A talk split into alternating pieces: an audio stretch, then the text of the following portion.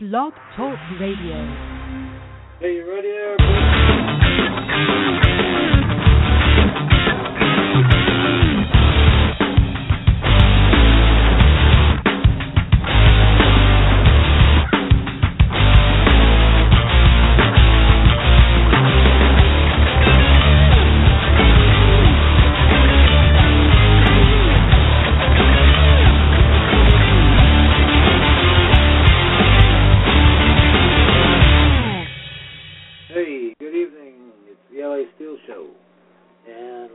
Joining us in a second.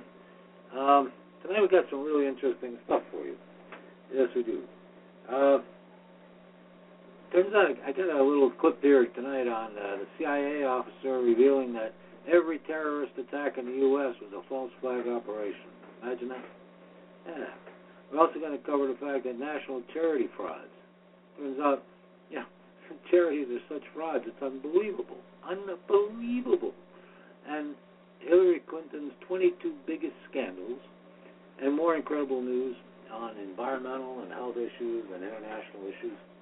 And we're going to go to that right now. Yes, sir. Cool.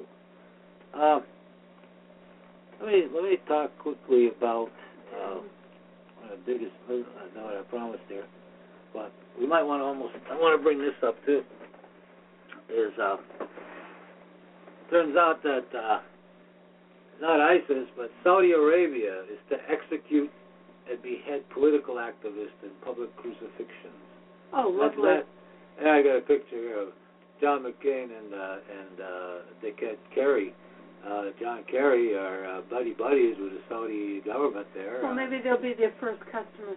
I wish they would. I think they should publicly behead Kerry and McCain and do the US a big favor and put it on television. What do you think? Why not? I think that's a good idea. They do it to political activists. Here's the great one here. U.S. intelligence officer says every single terrorist attack in the U.S. was a false flag operation. Imagine that. That would totally blow me away. Huh? Yeah. That doesn't surprise me though, because we knew that 9/11 was a false flag. We've known that, and we knew that. Apart from documents that have outlined supposed terrorist threats like Al Qaeda and their connection to U.S. intelligence agencies like CIA, there are a number of whistleblowers that have come out adding more fuel to the fire because not many are even aware. Not even aware of these documents, letting people know about a truth that can be hard for people to accept. Let alone ponder the possibility that is very important. It's one aspect of this veil that's been blinding the masses for quite some time now. The latest whistleblower is David Steele, a 20-year Marine Corps intelligence officer and the second highest-ranking civilian in the U.S. Marine Corps intelligence. He is a former CIA clandestine services case officer, and this is what he had to say. He said, most terrorists... I'm going to put that on, but you've got to deal with the Russian TV, YouTube thing. But we can do it.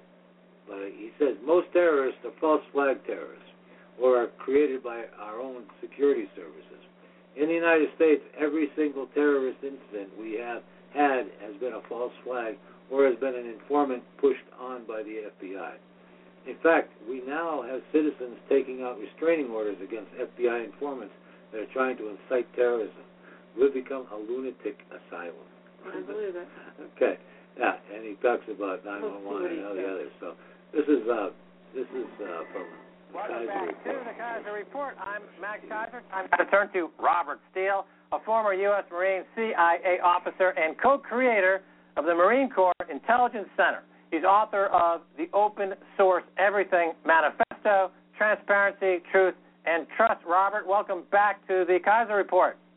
Max, it's a real pleasure to be back with you. All right. Now, Robert, before we get into the open source and surveillance state issues, I wanted to ask you about your thoughts on Greece. And is their crisis far worse than that of the Great Depression? Is this a security matter, Robert, in your view? What do you think? Max, I have to tell you, the only security matter for me is the U.S. government and a U.S. banking system that's out of control. The banks made their money back from Greece long ago. What we're talking about here is collecting interest on top of interest. Greece is on the right track. Spain and Portugal should follow them. The BRICS have their own economic system coming up. The bottom line here is we need to get out of our alternative reality and join the real world. Okay, so from what I gather, what you're saying here is that when I listen to Yanis Varoufakis, who's the finance minister of Greece, it seems like he's fighting a rear guard action, if you will. What you're saying is the banks already made their money. They're long gone. It's up. Greece now has to step up. Really, and I'm going to pause this for a minute. I don't know why this video jumped. Wait, jump. The Iraq war's purpose rapidly evolved within the iron cage of the This is a 25-minute report, but it's like it jumps all over the place. Let me read this. What is a false flag attack? A great example of a false flag attack is 9/11, something that many people believe to be a creation of the U.S. intelligence agencies or some entity above the government on the control that Eisenhower called the military-industrial complex. The idea is that these so-called terrorist attacks are created by this group in order to justify the infiltration of other countries and to justify a heightened state of national security. As a result, in the eyes of the citizenry, war and mass murder are justified. When the intentions behind these actions are something the citizenry has no idea about. This is why we see a false sense of patriotism programmed into many people, especially in the United States. Men and women join this massive military machine with good hearts, thinking that they are serving their country and fighting terrorism, when they are going to the complete opposite. They are only participating in a fabricated war based on lies and misinformation. The truth is there is no... This is a quote, too, but, yeah, okay. The truth is there is no Islamic army or terrorist group called Al Qaeda, and any informed intelligence officer knows this. But there is a propaganda campaign to make the public believe in the presence of an intensified entity representing the devil, only in order to drive TV watchers to accept a unified international leadership for a war against terrorism. The country behind this propaganda is the United States, former British Foreign Secretary Robin Cook. Today we might be seeing the same thing with ISIS, although there are no verified documents like there are when it comes to Al-Qaeda, given that information shown us, combined with WikiLeaks documents and statements from insiders, we could be looking at the same thing. Not long ago, an FBI whistleblower stated that, and this is the quote, the U.S. is reviving terror scare with ISIS to promote the terror war industry. Yeah. So anyway, this is what's going on, and we see this. We see this all the time.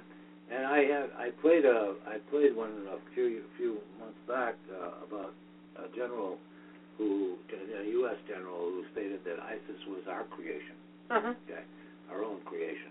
The U.S.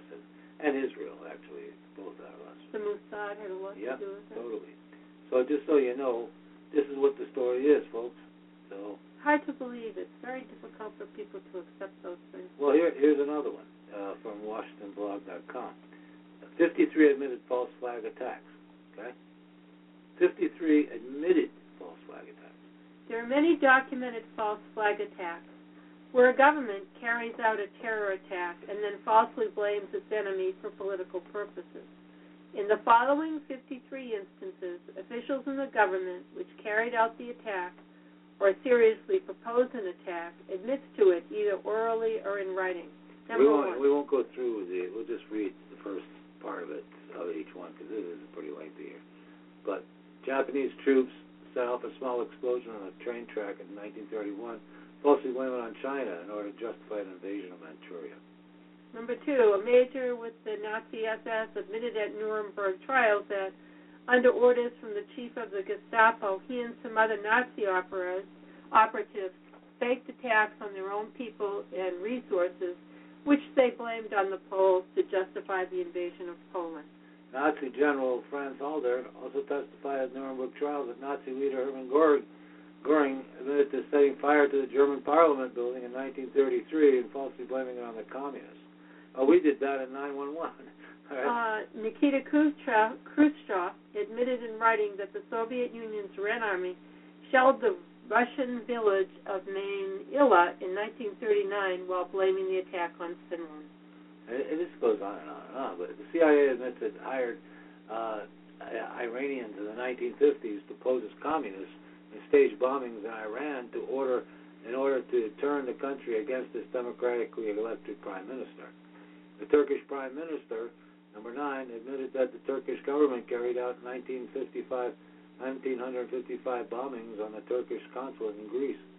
Right? The British prime minister admitted to his defense secretary that he and American President Dwight Eisenhower approved a plan in 1957 to carry out attacks in Syria and blame it on the Syrian government as a way to affect regime change. See, so we've been working on regime change in Syria since 1957. Well, probably before.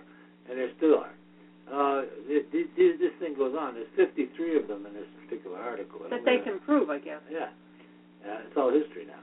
And, it's just interesting that, you can go to this. It's WashingtonBlog.com. I recommend it. Those are the only ones that admitted. Yeah. So look at this. There's a picture of this guy, Jose Mujica, president of Uruguay, waiting his turn in a public hospital. Imagine that? Huh. Plus, he donates 90% of his salary to charity. Mm-hmm. What do you think of that? Can you see Obama doing that? No. Can you see any senator or congressman doing that? How about officials in Congress? No, they get privileged. Are you kidding? Yeah. Cancer charities accused of spending $187 million in donations on dating sites and trips to Disney. What do you think of that? Fraud. These are big charities too. Huh? Cancer charities. All right. Federal regulators accused 4 cancer charities Tuesday of spending more than $187 million in donations, not to help patients, but on cars, luxury cruises and trips, jet ski outings, sports and concert tickets, dating site memberships, and college tuition for families and friends. The 4 sham charities, Cancer Fund of America, Incorporated, Cancer Support Services, Incorporated, Children's Cancer Fund of America, Incorporated, and the Breast Cancer Society, Incorporated, operated as personal fiefdoms characterized by rampant nepotism, flagrant conflicts of interest, excessive insider compensation, according to the federal complaint filed in the District Court of Arizona. The defendants collectively spent less than 3% of the donated funds on cancer patients, according to the complaint. All 50 states and D.C. joined the Federal Trade Commission in filing the charge, one of the largest charity fraud cases to date, according to the FTC. The defendants' egregious scheme effectively deprive legitimate cancer charities and cancer patients of much-needed funds and support. Unbelievable. The FTC proposed more than $135 million collectively in settlements, though it said there were few assets left to recover because the defendants spent most of the money. The websites of the Cancer Fund of America, Children's Cancer Fund of America, and Cancer Support Services were defunct as a publication. The Breast Cancer Society will be dissolved but may spin off one of its charity programs to a legitimate qualified charity if this court approves. The Children's Cancer Fund of America will also be dissolved. The Breast Cancer Society's website features a letter from James Reynolds, its executive director, who under proposed settlements orders will be banned from fundraising, charity management, and oversight of charitable assets, and owes a $75,000 fine. It's not much of a fine. The vast majority of money raised for breast cancer causes are spent to fund research, the letter says, charities, including some of the world's best-known organizations. It's a crock of crap. All right, so anyway, stay away from those funds. Well, you can't even get to some of them anymore because they're defunct. Yeah, right? Before you give, look them up on the Internet, see how much they spend actually on their cause. Yeah, exactly. So, 4 sham charities, Cancer Fund of America, Cancer Support Services, Children's Cancer Fund of America, and the Breast Cancer Society. Watch it, be careful, And not just them, there are others out there. But those are the four that they've done. Okay, and there are many, many more. Don't give money unless you know really how much is spent. What's happening, right? And where the money goes. Yep, unbelievable. I love this one. A new bill would allow Texas teachers to kill their students if they felt it was needed. Oh my God. It's insane. Greenville Gazette. This is too funny. Texas, I think it's really scary. Yeah, of course it is. Texas State Representative Dan Flynn has proposed a bill called the Teachers Protection Act. It would allow teachers to use deadly force on school property, a school bus, or an even event sponsored by a school, either in self-defense or defense of students at the school. Teachers would also be allowed to use guns while defending school property. In addition, teachers who shot someone under such circumstances would be granted civil immunity, which means they could not be held liable if the students they shot was injured or killed. Teachers in Texas already have the right to keep guns in their classroom. That's people. Want to read the rest of it? No, it makes Flynn is a strong supporter of gun rights. He has worked on pieces of legislation that permitted people to have guns on college campuses and that reduced the required minimum number of hours of training. All right, but you know, come on, folks. Let's be real. You can kill these guys in your classroom. I mean, who's to say? Yeah, guys, the kid's not out getting out of hand, so he shoots them. Say, oh yeah, oh you got civil immunity. That's amazing. Freaking Texas is crazy as hell. All right, here they are. Yes. Hillary Clinton's 22 biggest scandals ever. And how many of these do you remember? That light is unbearable. Sorry. Okay. All right. So you want this woman to be president? I don't think so. During his 1992 campaign for the presidency, Bill Clinton was fond of promising America, "You get two for the price of one," indicating Hillary Clinton would act as his co-president. But the nation got much more than it bargained for, as the top power couple brought a load of baggage with them into the White House from their days in Arkansas. After the Clintons moved into the presidential mansion, the presidential scandals multiplied. From use of the IRS and FBI to target political opponents, to shaking and harassing subjects of Bill Clinton's sexual advances, stalking and harassing subjects of Bill Clinton's sexual advances, and even attempts to loot taxpayer-funded items from the White House. Americans also witnessed capers such as Travelgate, Chinagate, Filegate, and Pardongate. Bill Clinton's sexual escapades and subsequent impeachment by the U.S. House of Representatives on charges of perjury and obstruction of justice consumed more than a year of American public life and bitterly divided the nation. In the years since the memorable Clinton presidency, Hillary has brought America Emailgate and the Benghazi scandal, among others. New developments in the Clinton Foundation scandals emerge almost daily. Now it's Hillary's turn to be president, according to her Democratic supporters. What do you think? Is Hillary fit to be president? But in 2015, America is still apparently suffering from Clinton fatigue. Results from a Quinnipiac poll published in April revealed between 49 and 50% of voters in three significant swing states, Colorado, Virginia, and Iowa, believe Hillary is neither honest nor trustworthy. Even former California Democratic Party Chairman Bill Press told WND that controversies surrounding Hillary should convince members of his own party an uncontested coronation of Clinton as the party's 2016 nominee for president for the White House is a very risky idea, and should encourage other Democrats to throw their hats in the ring. Senator Marco Rubio, a Republican candidate for president, said Sunday he believes voters will reject Hillary because of the cloud of constant scandal she brings to the political process. Rubio told Fox News Sunday, unfortunately, both under her husband's presidency, her time in the Department of State, her campaign of the president last time, and even now, there seems to be this cloud of constant scandal and things that distract us from the core issues of the moment. And Hillary's drama could become a distraction, Rubio warned, at a time when the stakes are high for America in 2016. And it goes on. But 22 of these things, 20, you know. If psychologists say the best predictor of future behavior is past behavior, then a fresh look at the top 20 scandals involving Hillary is in order. Number one, Clinton's turned IRS into the Gestapo. All right.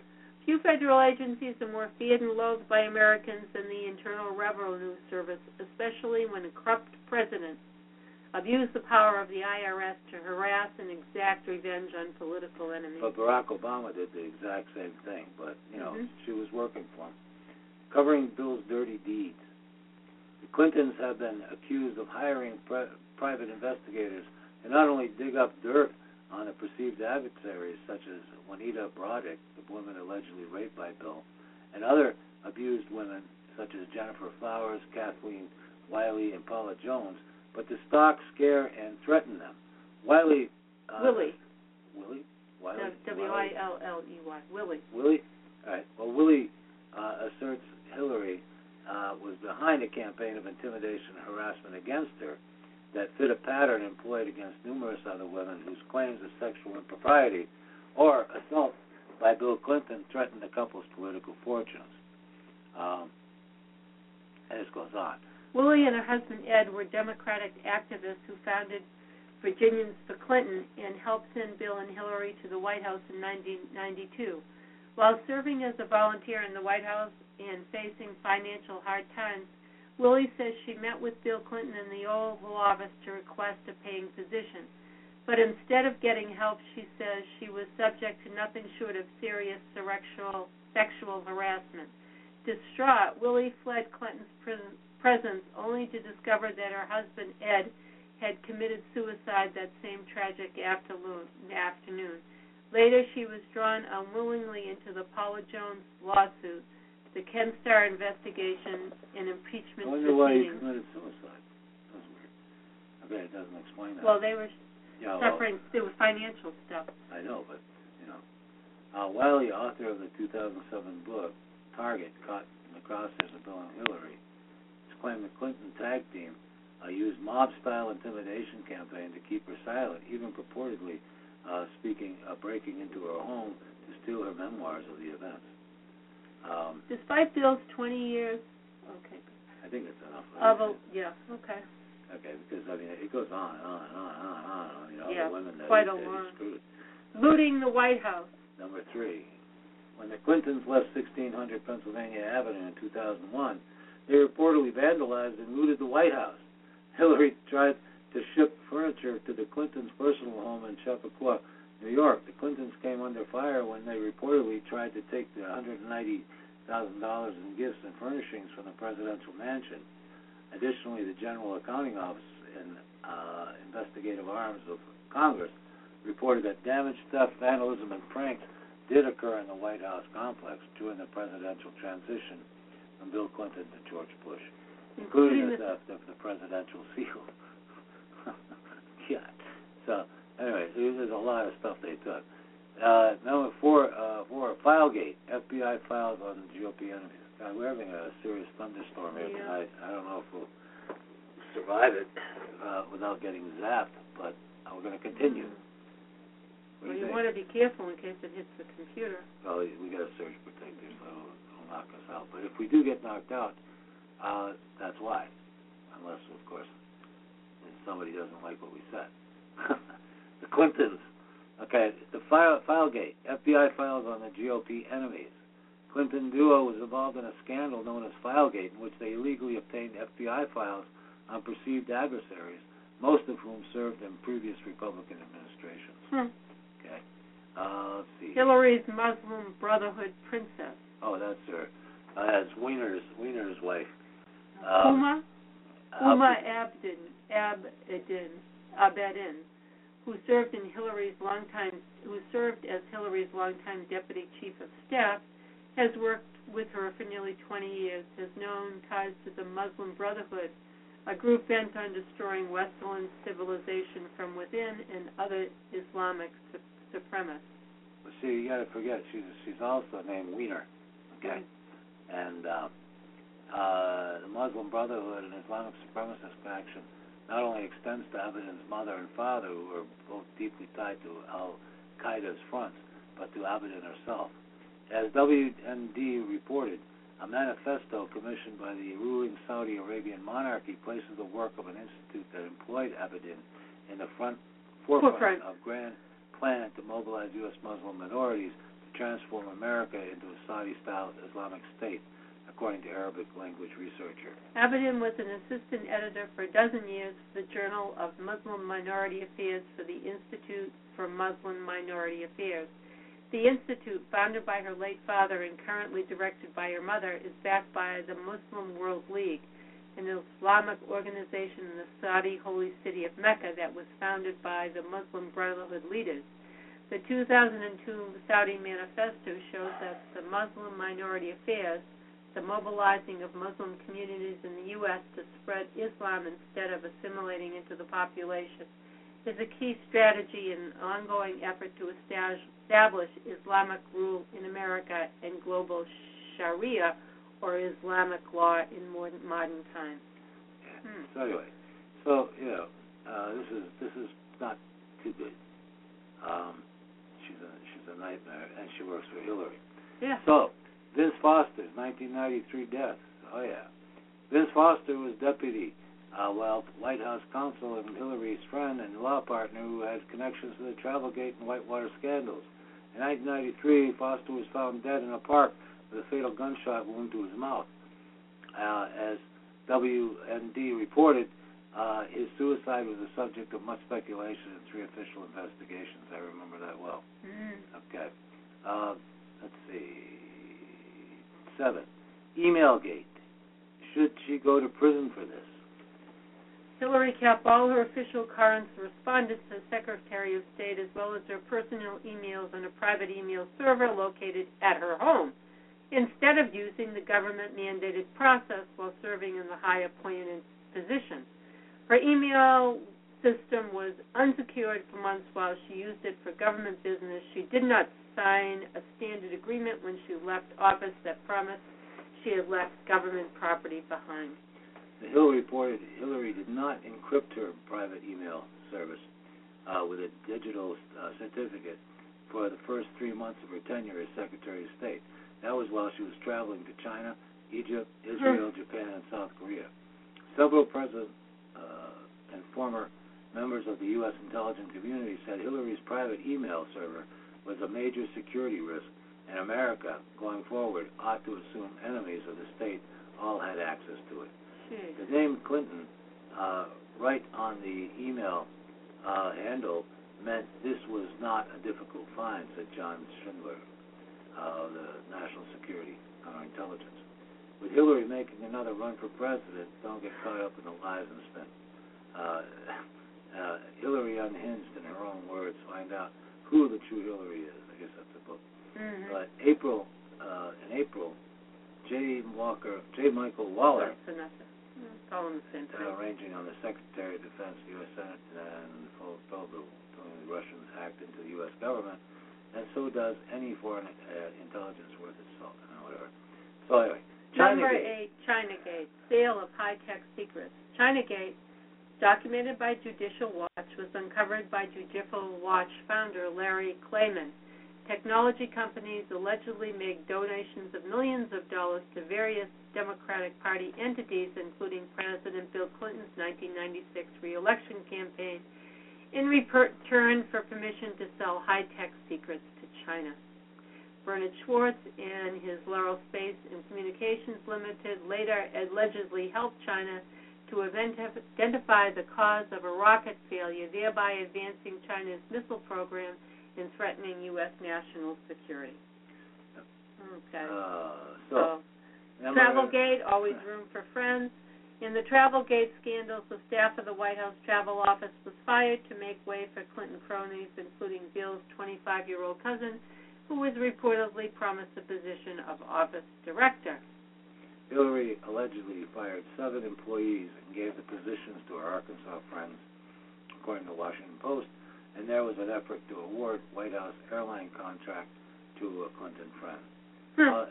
Also, Hillary reportedly had FBI investigate the former head of the travel office, Bill Daley, who was fired without notice and removed from White House grounds. Dale was charged with embezzlement, but not found guilty of the crime in '95. He was later audited by the IRS. Whitewater? Landing under sniper fire in Bosnia. Whitewater. Jail for friends, but not the Clintons. Yep.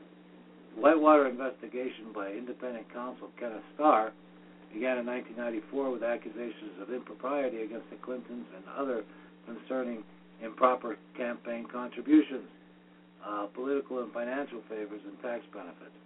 Its initial subject was a failed Arkansas real estate venture. It goes on. Landing under sniper fire in Bosnia. In her March 17, 2008 foreign policy speech on Iraq, then Senator Hillary Clinton recalled the trip she made to Tuzla, Bosnia in 1996. I remember landing under sniper fire. But new footage of her visit revealed her sniper fire claim wasn't just exaggerated, it was completely false. Yeah. And sort of like, what's his name, who got fired from TV, who claimed he was in a helicopter. Bill Williams. Brian Williams. I forgot all about him already. Couldn't remember his name. Hillary's missing law firm billing records. In 1994, the federal investigators subpoenaed Hillary's billing records from her days as a partner in Rose law firm. During the Watergate scandal, the White House said it didn't have the 115 pages of files. Sort of went in the same place with her email. She was also fired in the Watergate scandal. For lying. Mm-hmm. Pardongate. Hillary Senate contributions. Before Bill Clinton left the White House in 2001, he granted numerous controversial pardons, including the convicted tax evader, Mark Rich, whose wife made significant contributions to Hillary's 2007 campaign and the Clinton Presidential Library. Yeah. The Associated Press reported that Rich had been indicted by a U.S. federal grand jury on more than 50 counts of fraud, racketeering, trading in Iran, using the U.S. Embassy hostage crisis and evading more than $48 million in income taxes. Hillary's brothers, Tony and Hugh Rodham, reportedly received large amounts of money from people who were pardoned by Bill Clinton. Hillary said she and Bill were unaware. Sure. Let's see. Hillary's cash cows at 9,987%.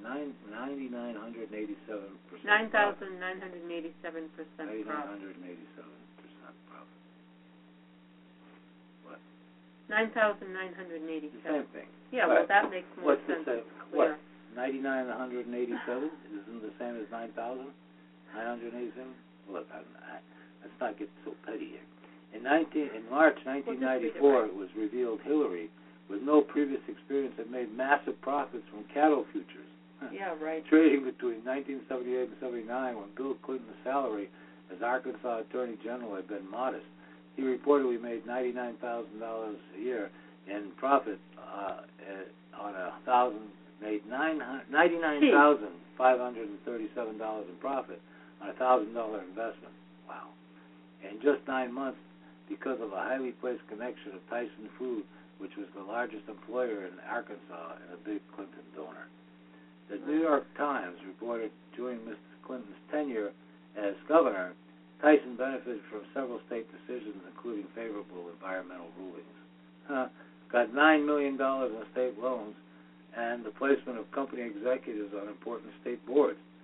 The commodities trades were the most successful investments the Clintons ever made. The nearly $100,000 profit enabled them to buy a house, invest in securities and real estate, and provide a nest egg for their daughter, Chelsea. Clinton Body Count. You find dead people. The Clinton Body Count, first published in WND and later circulated by Linda Tripp to Monica Lewinsky, is a collection of names of people associated with the Clinton administration scandals who have died mysterious and often violent deaths. reported David Bresnahan broke the story of the list during the summer of 1997 while researching his book, Cover Up, The Art and Science of Political Deception.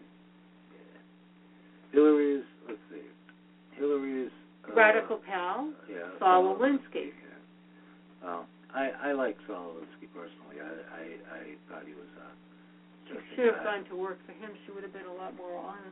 Yeah, the exact nature of extent of Hillary's relationship with radical community organizer Paul Alinsky has long been the subject of speculation and intrigue. The interest has been largely fueled by her suppressed and later released 92-page senior thesis for Wellesley College, offering an extensive, largely positive critique of Alinsky and his work. So, you know, that was when she was... Hillary laughs about defending child rapists. She explained the defense of child rapist suspect as just part of her job, but she hasn't explained her laughing about his passing of a lie detector test, which she destroyed her faith in such, which destroyed her faith in such evaluations. Once I was appointed, I fulfilled that obligation, she said in an interview. Exaggerated or saying that girls have a tendency to exaggerate or romanticize sexual experiences, especially when they come from disorganized families. Was that true of her and Bill? I guess. Is she talking about herself? Well, here's a picture of her then. It says Hillary Clinton in 1975, the year she defended 41-year-old Thomas Alfred Taylor, who had been accused of raping a 12-year-old child. And Clinton said, when I was 27 years old, attorney doing legal work, at the law schools where I taught in Fayetteville, Arkansas, I was appointed by the judge to represent a criminal defendant accused of rape. I asked to be relieved of the responsibility, but I was not, and I had a professional duty to represent my client to the best of my ability, which I did. He later pled guilty to a lesser included offense.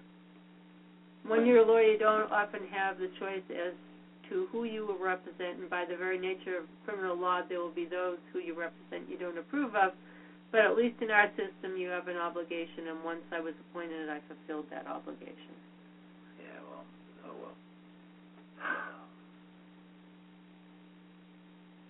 well. Okay. Well, anyway, 18. Hill cashes in. Iranian fundraising. Okay, let's see if this keeps going. Oh, God. Clinton Foundation. That's scandals true. Keep coming. The Saudi Arabia and all of them. Benghazi, of course, 20. Oops, I almost lost it there. We almost lost our power there for a minute. On September, I want to make sure we're still connected yet. Okay. Benghazi attack on September 11th, 2012. Well, Hillary was Secretary of State.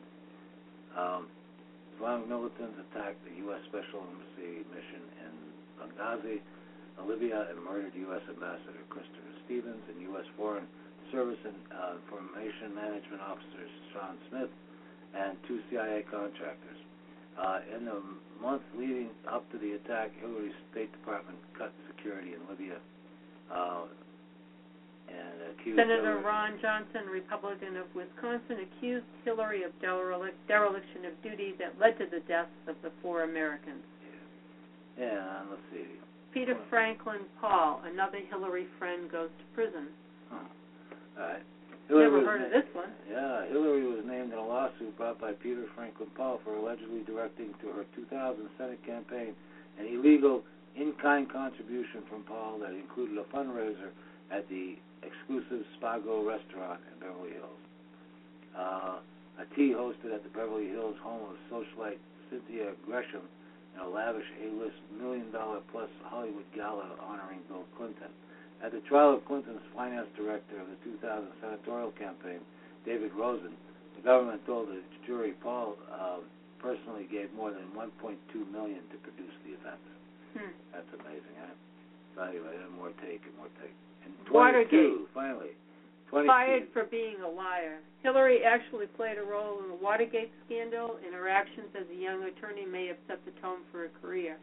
The 27-year-old Clinton was fired from the staff of the White House Judiciary Committee investigating the Watergate scandal in 1974. She was fired by her supervisor, lifelong Democrat Jerry Zifman, who called her a liar and much worse. She was an unethical, dishonest lawyer, he said. She conspired to violate the Constitution, the rules of the House, the rules of committee, and the rules of confidentiality. Zifman also refused to give Clinton a letter of recommendation, making her one of only 3 employees he snubbed during his 17-year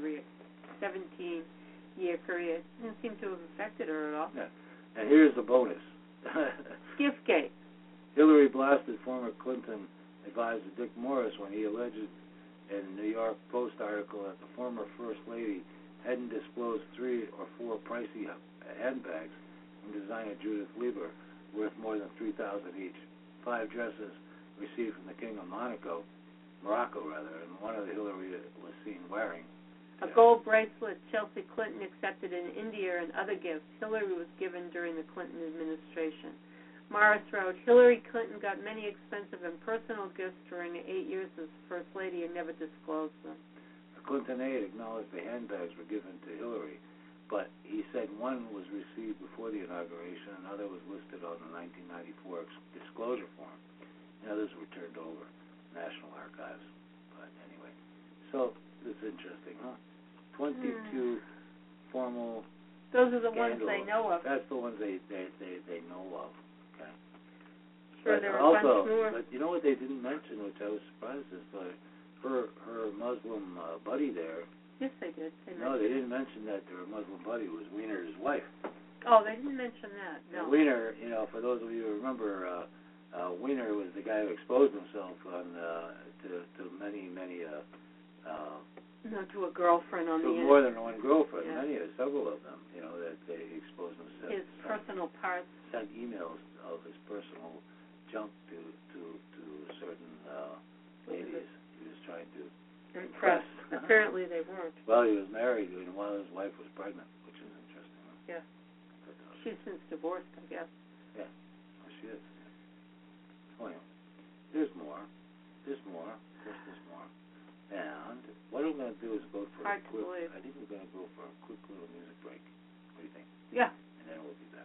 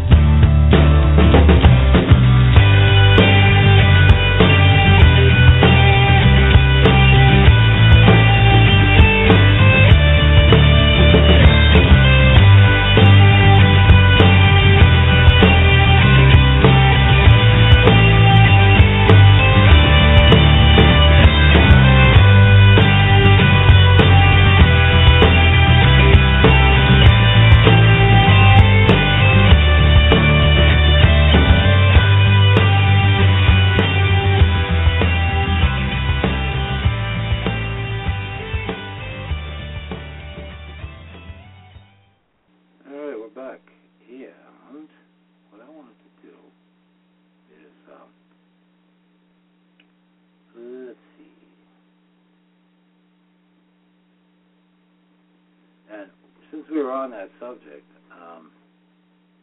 of Hillary, there's one other thing. The CIA had just revealed one disturbing detail about Hillary's email server, and I thought we'd just mention that since it just came up.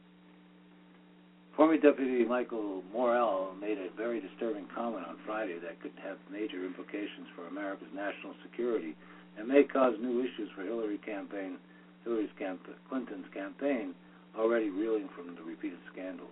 Okay. And it says Morrell, who was acting as CIA director 3 times, made the comment while promoting his new book on radio. Oh, I think we said that. When asked whether Foreign Intelligence Service had access to the contents of Hillary Clinton's private email, Morell replied, I think the Foreign Intelligence Service, the good ones, have everything on any unclassified intelligence. So they were pretty certain that she was exposed to. She didn't care. No, she didn't. She did not. And well, I think the original person who commented on her when she was on the working on the Watergate scandal, that she was unethical. She didn't. She talked to people. She didn't keep confidence, and she got a bad recommendation. Yeah. So now she's running for president. So what does that matter that he didn't give her that she was a louse starting right off? Yeah. This is interesting here. Two things that are unbelievable. Liberal science as usual. Where is the outcry for the modern blacks still owned as slaves? It says 27 million black people are still owned as slaves today in Muslim countries. No liberal ever complains about that. That's very true, isn't it? And I think we should see which countries own them. I didn't know that. Yeah. It says,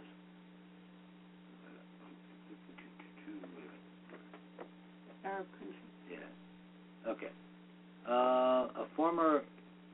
Steve Foley, this is from, I don't even know what this is from. Minority Report blog, right? Says, a former U.S. Marine, he is the creator of the Minority Report Network. He's also the founding manager. I don't care what he is. I just want to see where. There, you just went by. Oh, here we go. No, this is it. Oh. Muslim Arabs hunted, enslaved, tortured, and killed ethnic Africans for a millennium. Middle Eastern Muslim Arabs have a history of over 1,400 years of human slavery, which even continues today in the Middle East. Arab Muslims controlled, maintained, initiated slavery of ethnic Africans. Islam's Arab prophet Muhammad himself kept and sold African slaves. Sahih Muslim Book 10, number 3901, please. There came a slave and pledged allegiance to Allah's apostle, may peace be upon him, on migration. He, the holy prophet, did not know that he was a slave. Then there came his master and demanded him back, whereupon Allah's apostle, may peace be upon him, said, sell him to me, and he bought him for 2 black slaves, and he did not afterwards take allegiance from anyone until he had asked him. Go ahead. Go ahead. And, whether he was a slave or a free man. So it's a long history of keeping slaves. Huge long history of slaves. But they didn't say which countries, really. No, other than just a lot of go on to that. Okay. I must admit that I, too, among hundreds of millions of educated people, was under the impression that the African slave trade was the sole responsibility of the Christian Europeans, the white race. That is, until I started exploring the subject in greater depth, and especially after reading an incredibly enlightening book called The Legacy of Arab Islam in Africa by John Alambila Azuma. I don't think I'm going to, that's kind of a 8-minute skit. Well, black Africans themselves were involved. But they know that, but I just thought it was interesting. Yeah. What's wrong with this picture? But it's sold at auction for, this is unbelievable, it's sold for some many millions of dollars this time. In a world where the growing gap between rich and poor seems getting larger, we are not surprised to learn that the painting pictured here, The Field Next to the Other Road by American painter Jean-Michel Basquiat, just sold to a so far anonymous buyer for $37.1 million at Christie's auction. Holy crap. For that? Yeah. Looks like something somebody at 5 did. Well, at the same auction, a Picasso painting sold to an anonymous buyer for $179.4 million, breaking all records for an artist's work sold at auction. For Christie's, it's a $1 billion art sale that broke all records. For the rest of us, it's cause for concern. There's something wrong with this picture. Neil Irwin, senior economics correspondent of the New York Times, puts it this way in a recent column. The astronomical rise in prices for most sought-after works of art over the last generation is a large part the story of rising global inequality. Yeah. There's a lot of it. We're getting a lot of electricity out there. There's something wrong with this picture, okay? But at its core, this is a simplistic of economic math, but the number of people with the will and the resources to buy top-end art is rising thanks to the distribution of extreme wealth. As New York dealer Francis Beatty of Richard Fegan and Company told ArtNet after the sale, 50 million is the new normal. Oh, okay. Right? If that's the new normal, something definitely is wrong. It's wrong because average working Americans are not just falling behind, they're sinking. Adjusted for inflation, incomes are at their lowest point since 1996. Okay. Meanwhile, last year, the CEO, whose company made up to S&P 500 index, received on average $13.5 million in total compensation, an increase of 15.6% from the previous year, according to data compiled by FLCIO. It hasn't always been this way. I think we're going to lose our lecture. Yeah, maybe we ought to just sign off. We're getting a couple of serious warnings here.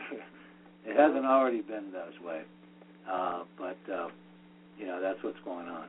So I think we're going to cut this short tonight, so we don't get a total blackout here. But there's a whole lot more going on, and there was one more scandal which involved the Obama administration I wanted to mention, which was the smoking gun with Benghazi. Is that Obama administration was actually operating an international Fast and Furious, okay? And Benghazi, they were trading guns, you know, and that was known. Okay, and what happened, and the reason that they let the ambassador get killed was because he was gonna blow the whistle on that. All right, yeah. So anyway, what a mess. Really, host of Rubio fundraiser was a foreign agent for dictator who endorses gay beheadings. so Rubio, the guy who's running for president as a Republican. Okay, National Security Advisor Susan Rice recently condemned the Gambia president for comments warning gay citizens, "I will slit your throat." Okay, and this is a host of a Rubio fundraiser. Yeah. So okay, guys, we know where you're coming from.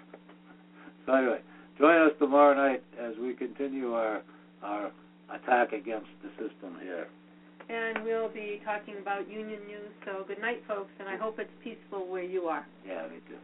Good night, everybody. And I'm going to go back here, and I might even play a little goodbye music. So here we go. Let's see. Yes, I think we have time to do that. So here we go, folks. Have a good evening.